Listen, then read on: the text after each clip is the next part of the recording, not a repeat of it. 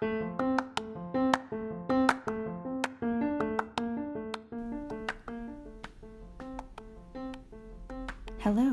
and welcome again to another episode of Jaded YA Reads, a YA read aloud podcast for tweens, teens, and adults.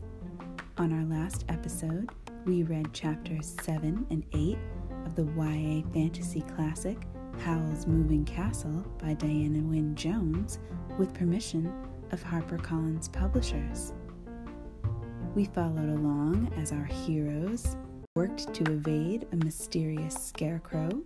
We learned of Michael's relationship with Martha, and we donned seven league boots with Sophie and Michael to journey to Letty at Mrs. Fairfax's, only to discover Howl there already.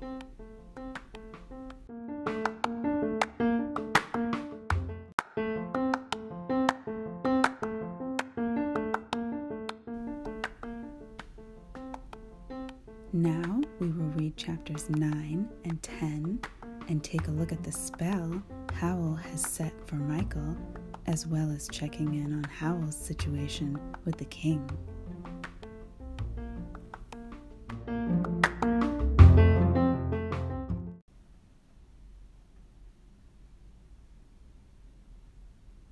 Chapter 9 In which Michael has trouble with a spell. It was the sea captain at the door, come for his wind spell at last, and not at all pleased at having to wait.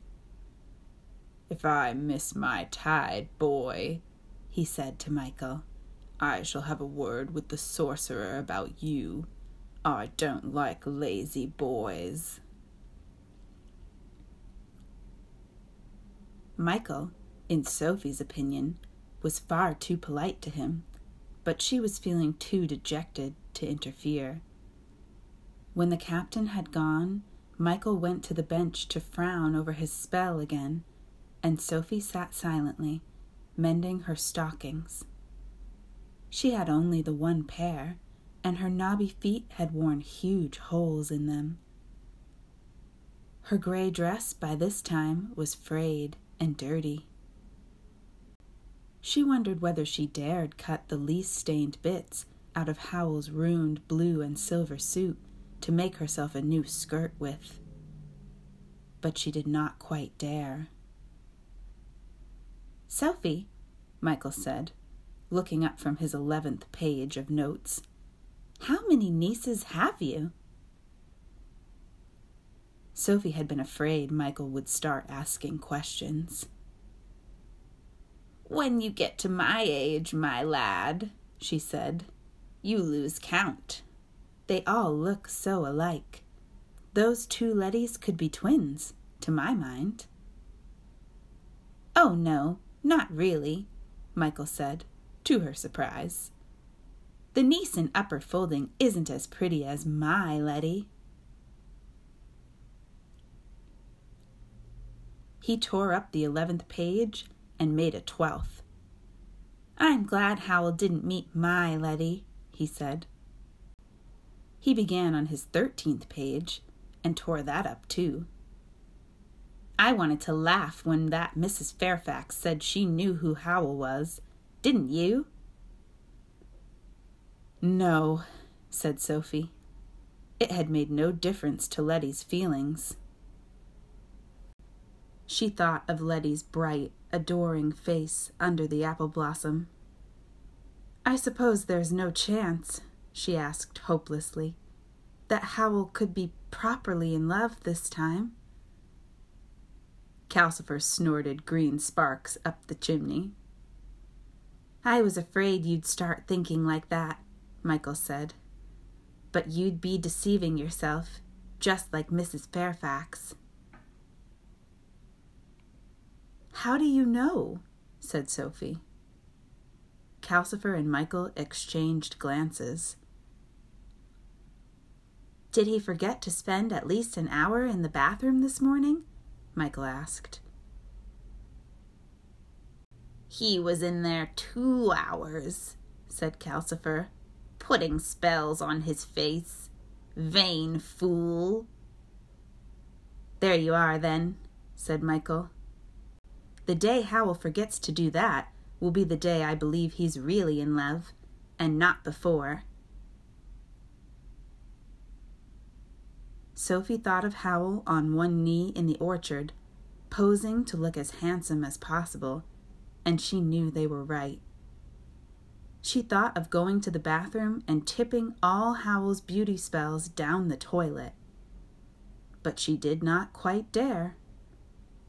Instead, she hobbled up and fetched the blue and silver suit, which she spent the rest of the day cutting little blue triangles out of in order to make a patchwork sort of skirt.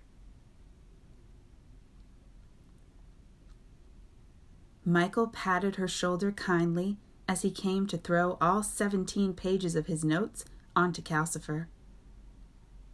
Everyone gets over things in the end, you know, he said.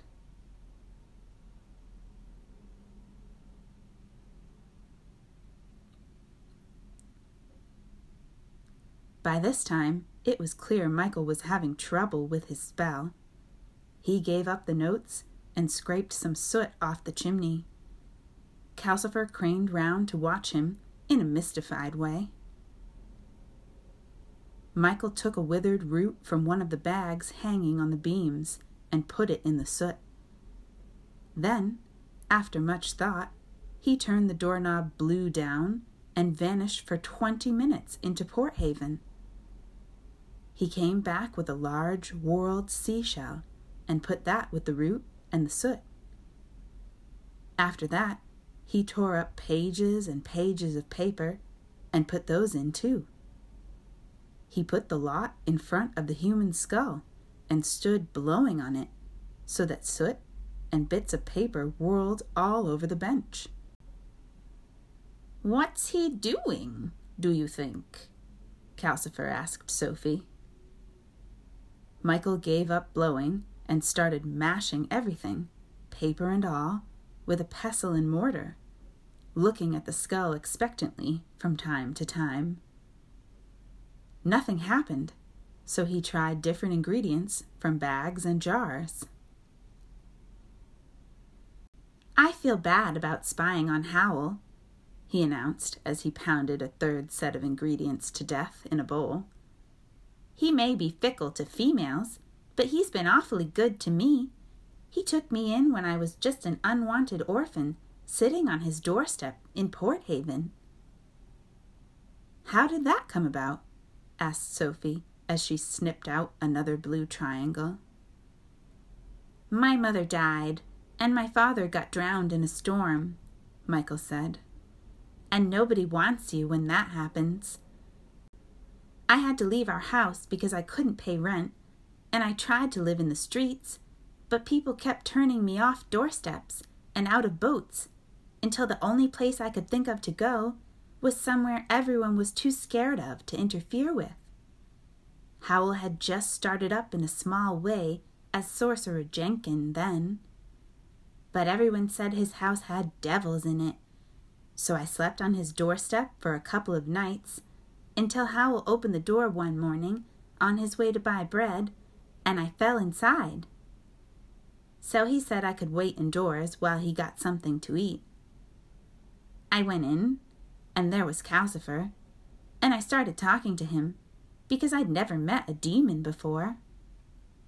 What did you talk about? said Sophie, wondering if Calcifer had asked Michael to break his contract too. He told me his troubles and dripped on me. Didn't you? said Calcifer. It didn't seem to occur to him that I might have troubles as well. I don't think you have. You just grumble a lot, Michael said. You were quite nice to me that morning, and I think Howl was impressed. But you know how he is. He didn't tell me I could stay. He just didn't tell me to go. So I started being useful wherever I could, like looking after money so that he didn't spend it all as soon as he'd got it, and so on. The spell gave a sort of woof then and exploded mildly. Michael brushed soot off the skull, sighing, and tried new ingredients. Sophie began making a patchwork of blue triangles round her feet on the floor. I did make lots of stupid mistakes when I first started, Michael went on. Howl was awfully nice about it. I thought I'd got over that now. And I think I do help with money. Howl buys such expensive clothes. He says no one's going to employ a wizard who looks as if he can't make money at the trade. That's just because he likes clothes, said Calcifer. His orange eyes watched Sophie at work rather meaningly. This suit was spoiled, Sophie said. It isn't just clothes, Michael said. Remember last winter when we were down to your last log and Howl went off and bought the skull and that stupid guitar? I was really annoyed with him.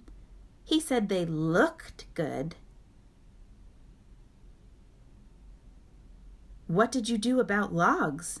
Sophie asked. Howl conjured some from someone who owed him money, Michael said. At least, he said they did, and I just hoped he was telling the truth. And we ate seaweed. Howl says it's good for you. Nice stuff, murmured Calcifer. Dry and crackly. I hate it, said Michael staring abstractedly at his bowl of pounded stuff. I don't know. There should be seven ingredients, unless it's seven processes, but let's try it in a pentacle anyway.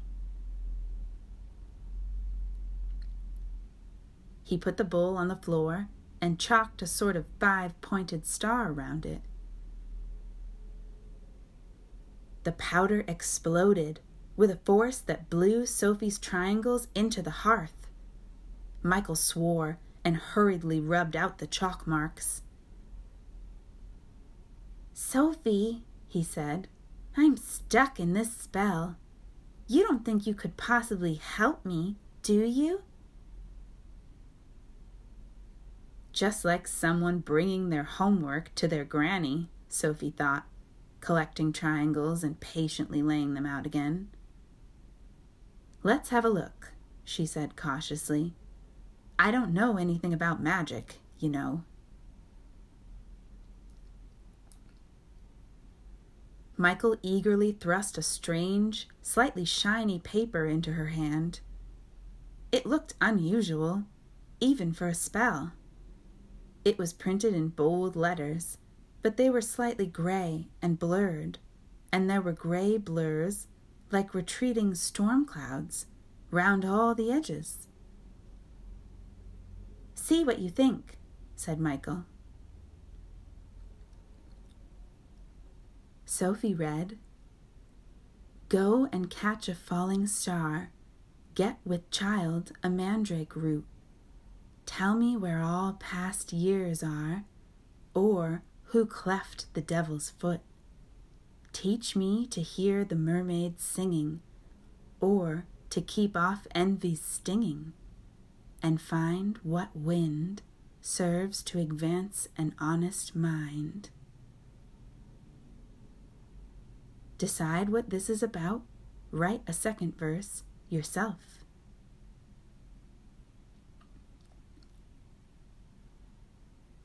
It puzzled Sophie exceedingly. It was not quite like any of the spells she had snooped at before.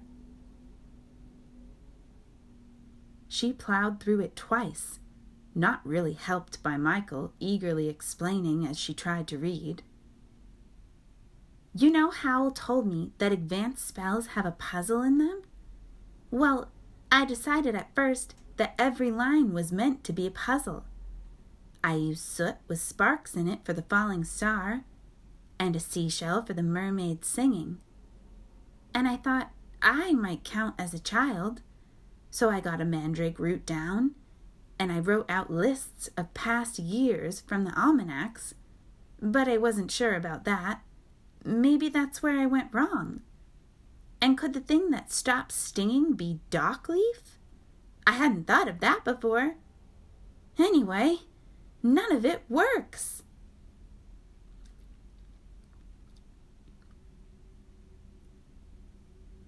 I'm not surprised, said Sophie. It looks to me like a set of impossible things to do. But Michael was not having that. If the things were impossible, he pointed out reasonably, no one would ever be able to do the spell. And, he added, I'm so ashamed of spying on Howl that I want to make up for it by getting this spell right. Very well, said Sophie. Let's start with decide what this is about.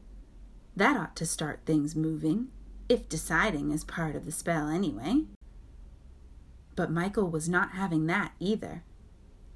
No, he said. It's the sort of spell that reveals itself as you do it. That's what the last line means. When you write the second half, saying what the spell means, that makes it work. Those kind are very advanced. We have to crack the first bit first. Sophie collected her blue triangles into a pile again. Let's ask Calcifer, she suggested. Calcifer, who? But this was yet another thing Michael did not let her do. No, be quiet. I think Calcifer's part of the spell. Look at the way it says, tell me, and teach me. I thought at first it meant to teach the skull, but that didn't work so it must be Calcifer.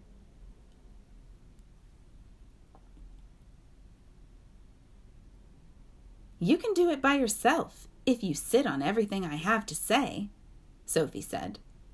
Anyway, surely Calcifer must know who cleft his own foot. Calcifer flared up a little at this.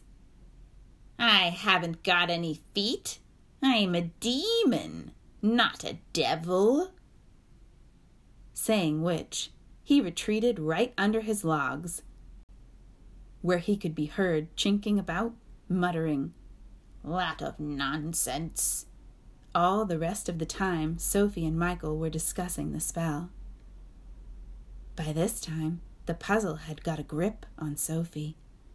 She packed away her blue triangles, fetched pen and paper, and started making notes in the same sort of quantities that Michael had.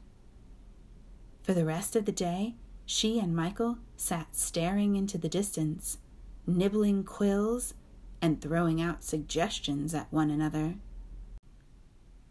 An average page of Sophie's notes read Does garlic keep off envy? I could cut a star out of paper and drop it. Could we tell it to Howl? Howl would like mermaids better than Calcifer. Do not think Howl's mind honest. Is Calcifer's? Where are past years anyway? Does it mean one of those dry roots must bear fruit? Plant it? Next to dockleaf? In seashell? Cloven hoof, most things but horses. Shoe a horse with a clove of garlic? Wind? Smell? Wind of seven league boots? Is Howl devil? Cloven toes in seven league boots? Mermaids in boots? As Sophie wrote this, Michael asked, equally desperately, Could the wind be some sort of pulley? an honest man being hanged? That's black magic, though. Let's have supper, said Sophie. They ate bread and cheese, still staring into distance. At last, Sophie said, Michael, for goodness sake, let's give up guessing and try doing just what it says. Where's the best place to catch a shooting star? Out on the hills? Port Haven marshes are flatter, Michael said. Can we? Shooting stars go awfully fast. Michael and Sophie stood, each with a boot ready on the ground in front of them, waiting for one of the stars to move. After about an hour, Sophie had to pretend she was not shivering for fear of worrying Michael. Half an hour later, Michael said, May is not the right time of year. August or November is best. Half an hour after that, he said in a worried way, What do we do about the mandrake root? Let's see to this part before we worry about that, Sophie said, biting her teeth together while she spoke, for fear they would chatter. Some time later, Michael said, You go home, Sophie. It's my spell, after all. Sophie had her mouth open to say that this was a very good idea, when one of the stars came unstuck from the firmament and darted in a white streak down the sky. There's one! Sophie shrieked instead. Michael thumped his foot into his boot and was off. Sophie braced herself with her stick and was off a second later. Zip! Squash! Down far out in the marshes with mist and emptiness and dull glimmering pools in all directions. Sophie stabbed her stick into the ground and managed to stand still. Michael's boot was a dark blot standing just beside her. Michael himself was a sploshy sound of madly running feet somewhere ahead.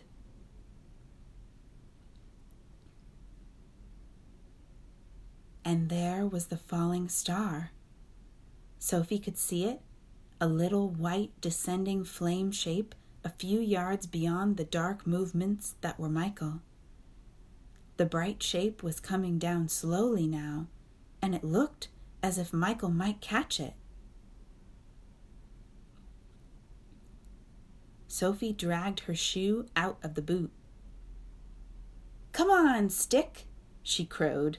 Get me there and she set off at top hobble, leaping across tussocks and staggering through pools with her eyes on that little white light. By the time she caught up, Michael was stalking the star with soft steps, both arms out to catch it. Sophie could see him outlined against the star's light.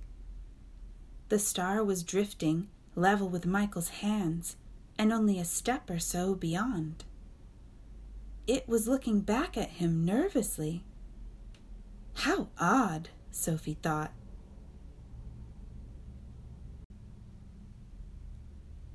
It was made of light. It lit up a white ring of grass and reeds and black pools round Michael. And yet it had big, anxious eyes peering backward at Michael, and a small, pointed face. Sophie's arrival frightened it. It gave an erratic swoop and cried out in a shrill, crackling voice What is it? What do you want? Sophie tried to say to Michael, Do stop, it's terrified but she had no breath left to speak with. I only want to catch you, Michael explained. I won't hurt you. No, no, the star crackled desperately. That's wrong. I'm supposed to die. But I could save you if you'd let me catch you, Michael told it gently. No, cried the star. I'd rather die. It dived away from Michael's fingers. Michael plunged for it, but it was too quick for him.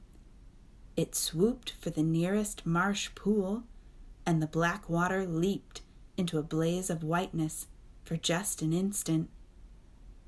Then there was a small, dying sizzle. When Sophie hobbled over, Michael was standing, watching the last light fade out of a little round lump under the dark water.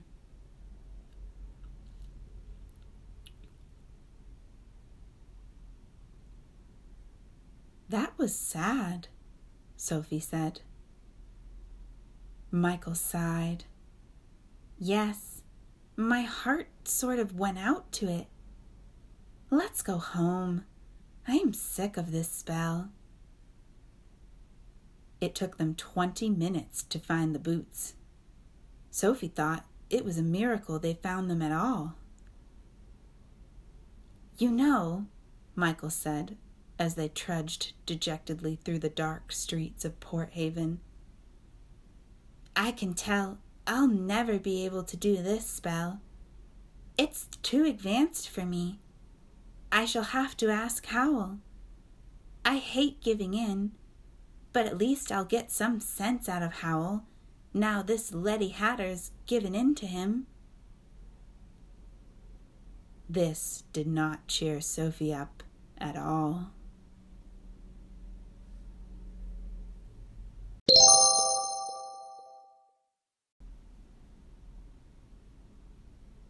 Chapter 10 In which Calcifer promises Sophie a hint. Howl must have come back while Sophie and Michael were out. He came out of the bathroom while Sophie was frying breakfast on Calcifer and sat gracefully in the chair, groomed and glowing and smelling of honeysuckle. Dear Sophie, he said, oh, always busy. You were hard at work yesterday, weren't you, in spite of my advice? Why have you made a jigsaw puzzle of my best suit? Just a friendly inquiry, you know. You jellied it the other day, said Sophie. I'm making it over.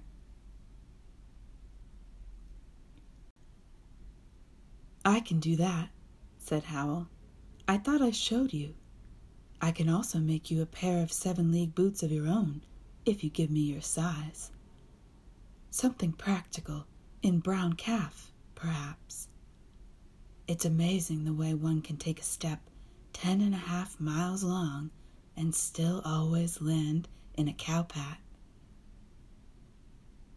It may have been a bull pat, said Sophie. I dare say you found mud from the marshes on them, too. A person my age needs a lot of exercise. You were even busier than I realized then, said Howl. Because when I happened to tear my eyes from Letty's lovely face for an instant yesterday, I could have sworn I saw your long nose poking round the corner of the house.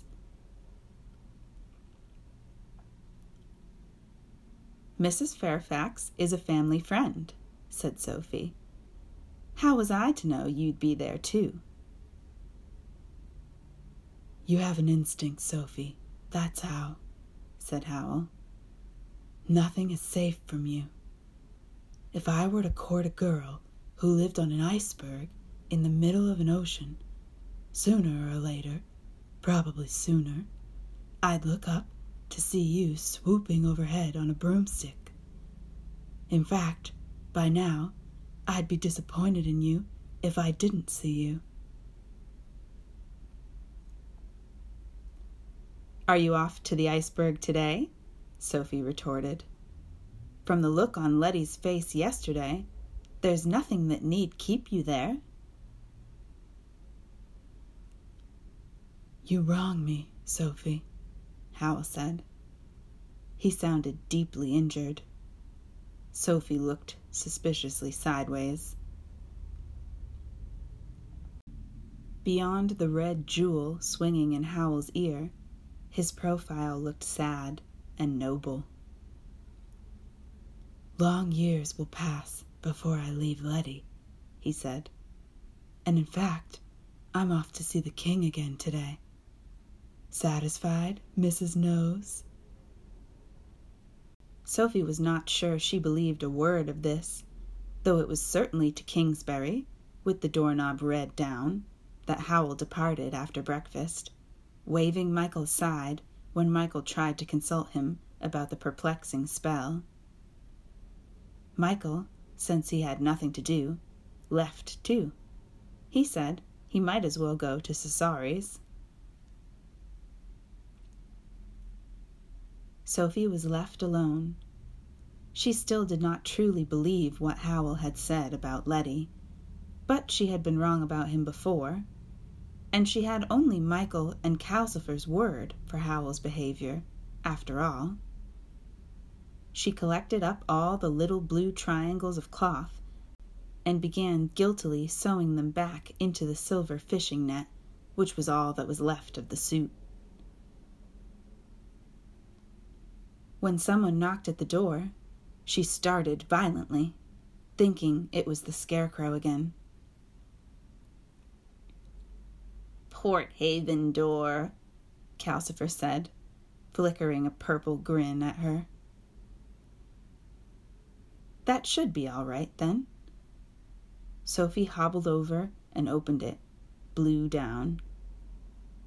There was a cart horse outside. The young fellow of fifty who was leading it wondered if Mrs. Witch had something which might stop it casting shoes all the time.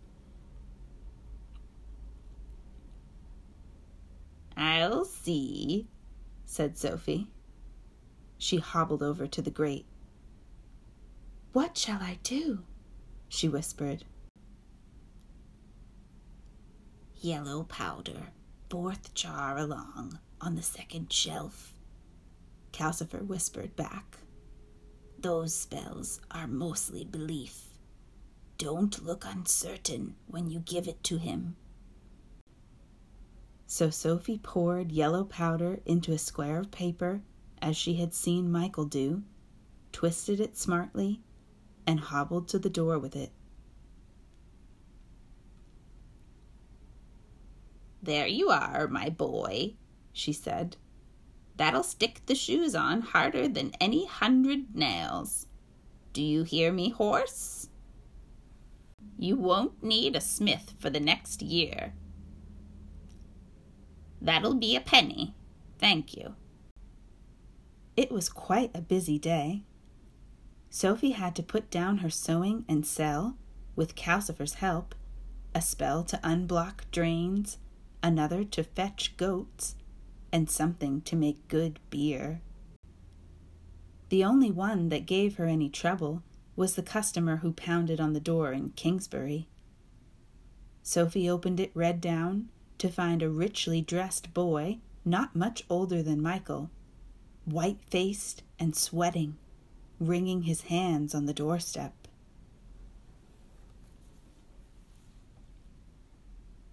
Madam Sorceress, for pity's sake, he said, I have to fight a duel at dawn tomorrow. Give me something to make sure I win. I'll pay you any sum you ask.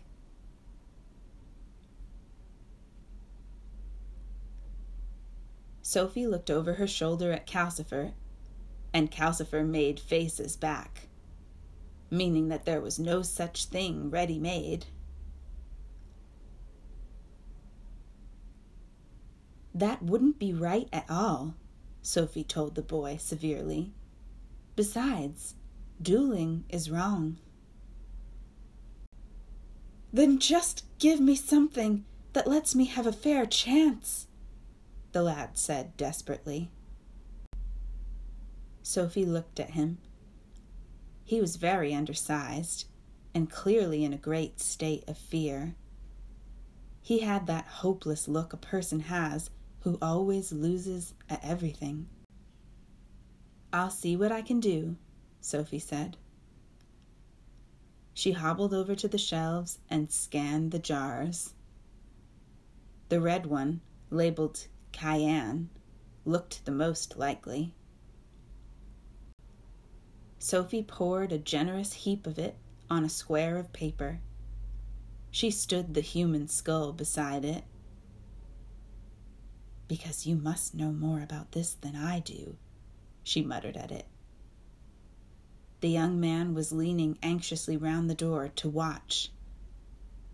Sophie took up a knife and made what she hoped would look like mystic passes over the heap of pepper. You are to make it a fair fight, she mumbled. A fair fight.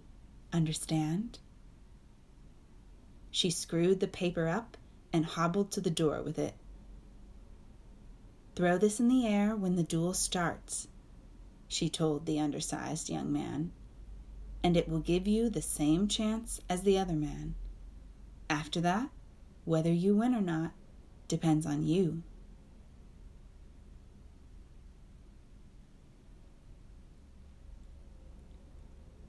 The undersized young man was so grateful that he tried to give her a gold piece.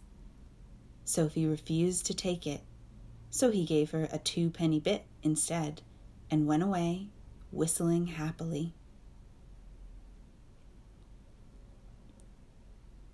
I feel a fraud, Sophie said as she stowed the money under the hearthstone. But I would like to be there at that fight. So would I, crackled Calcifer. When are you going to release me? so that I can go and see things like that. When I've got even a hint about this contract, Sophie said. You may get one later today, said Calcifer. Michael breezed in toward the end of the afternoon.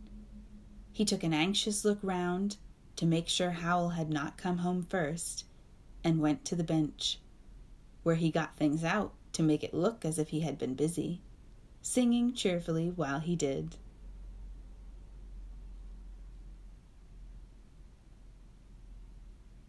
I envy you, being able to walk all that way so easily, Sophie said, sewing a blue triangle to silver braid. How was Mar? My niece?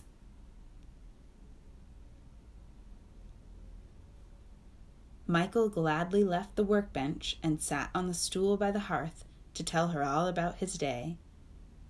Then he asked about Sophie's. The result was that when Howl shouldered the door open with his arms full of parcels, Michael was not even looking busy. He was rolling around on the stool, laughing at the duel spell Howl backed into the door to shut it and leaned there in a tragic attitude. Look at you all, he said. Ruin stares me in the face. I slave all day for you all, and not one of you, even Calcifer, can spare time to say hello.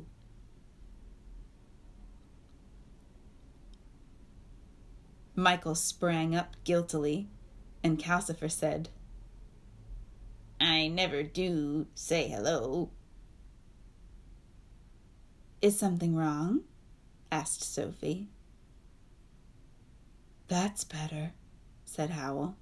Some of you are pretending to notice me at last.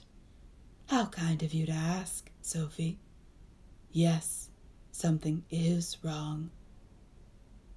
The king has asked me officially to find his brother for him, with a strong hint that destroying the Witch of the Waste would come in handy too.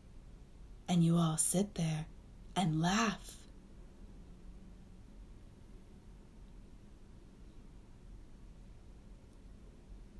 By now, It was clear that Howl was in a mood to produce green slime at any second.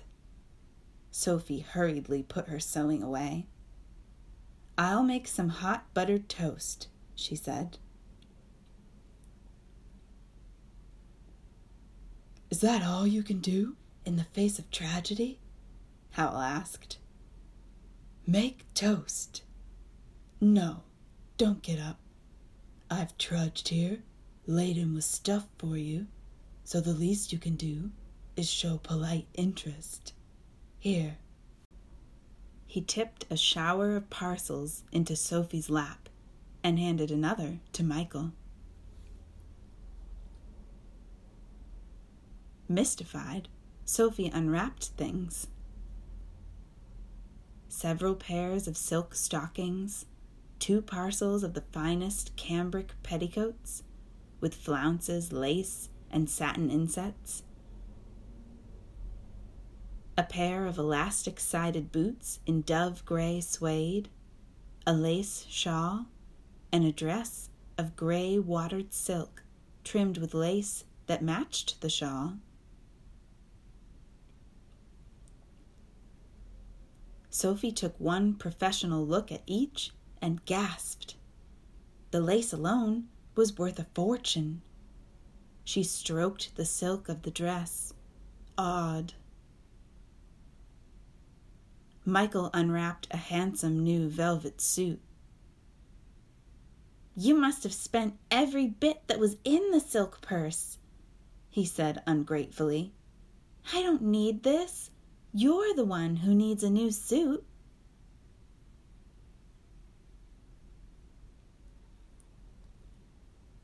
Howl hooked his boot into what remained of the blue and silver suit and held it up ruefully. Sophie had been working hard, but it was still more whole than suit. How selfless I am, he said. But I can't send you and Sophie to blacken my name to the king in rags. The king would think I didn't look after my old mother properly. Well, Sophie, are the boots the right size? Sophie looked up from her odd stroking. Are you being kind? she said, or cowardly? Thank you very much. And no, I won't. What ingratitude! Howl exclaimed, spreading out both arms. Let's have green slime again. After which, I shall be forced to move the castle a thousand miles away and never see my lovely Letty again. Michael looked at Sophie imploringly. Sophie glowered. She saw well enough that the happiness of both her sisters depended on her agreeing to see the king, with green slime in reserve. You haven't asked me to do anything yet, she said. You've just said I'm going to. I want you to do a very delicate job, Howl explained, so that the king will go on giving me work like the transport spells but not trust me with anything like finding his brother. You must tell him how I've angered the Witch of the Waste and explain what a good son I am to you. But I want you to do it in such a way that he'll understand I'm really quite useless.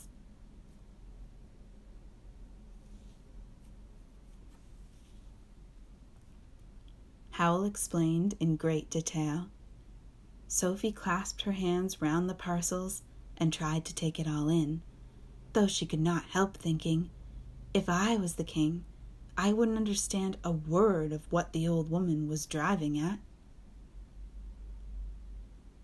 Michael, meanwhile, was hovering at Howl's elbow, trying to ask him about the perplexing spell. Howl kept thinking of new, delicate details to tell the king and waving Michael away.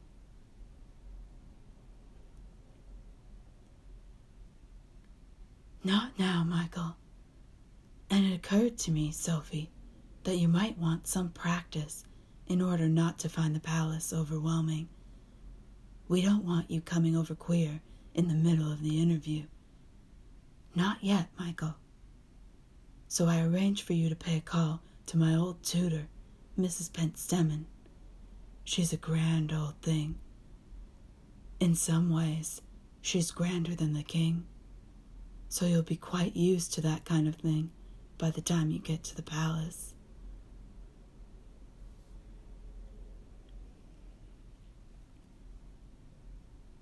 By this time, Sophie was wishing she had never agreed. She was heartily relieved when Howl at last turned to Michael. Right, Michael. Your turn now. What is it? One of his eyebrows shot up. I tried it as a puzzle, and I tried doing it just as it says, Michael explained.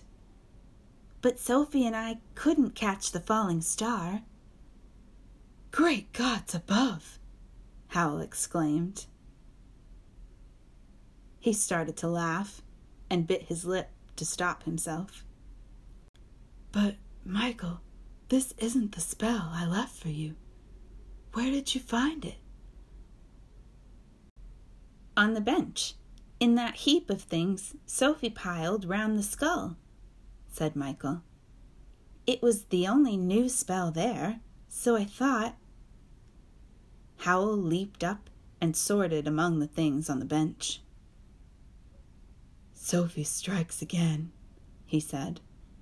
Things skidded right and left as he searched. I might have known. No, the proper spell's not here. He tapped the skull thoughtfully on its brown, shiny dome. Your doing, friend? I have a notion you come from there. I'm sure the guitar does. Er, Sophie dear. What? said Sophie. Busy old fool, unruly Sophie, said Howl. Am I right in thinking that you turned my doorknob black side down and stuck your long nose out through it? Just my finger, Sophie said with dignity. But you opened the door, said Howl, and the thing Michael thinks is a spell must have got through. Didn't it occur to either of you that it doesn't look like spells usually do? Spells often look peculiar, Michael said. What is it really? Howl gave a snort of laughter. Decide what this is about. Write a second verse. Oh, Lord, he said, and ran for the stairs. I'll show you, he called as his feet pounded up them.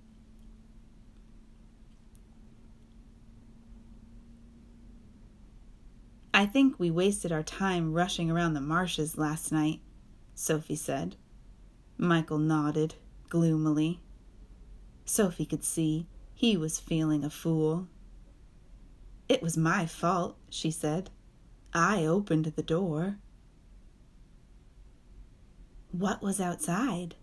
Michael asked with great interest. But Howl came charging downstairs just then. I haven't got that book after all, he said. He seemed upset now. Michael, did I hear you say you went out and tried to catch a shooting star? Yes, but it was scared stiff and fell in a pool and drowned, Michael said. Thank goodness for that, said Howl. It was very sad, Sophie said. Sad, was it? said Howl, more upset than ever. It was your idea, was it? It would be. I can just see you hopping about the marshes, encouraging him. Let me tell you, that was the most stupid thing he's ever done in his life. He'd have been more than sad if he'd chanced to catch that thing. And you? Calcifer flickered sleepily up the chimney. What's all this fuss about? he demanded. You caught one yourself, didn't you? Yes, and I. Howl began, turning his glass marble glare on Calcifer. But he pulled himself together and turned to Michael instead. Michael, promise me you'll never try to catch one again. I promise, Michael said willingly. What is that writing, if it's not a spell? Howl looked at the gray paper in his hand. It's called Song, and that's what it is, I suppose. But it's not all here, and I can't remember the rest of it. He stood and thought, as if a new idea had struck him, one which obviously worried him.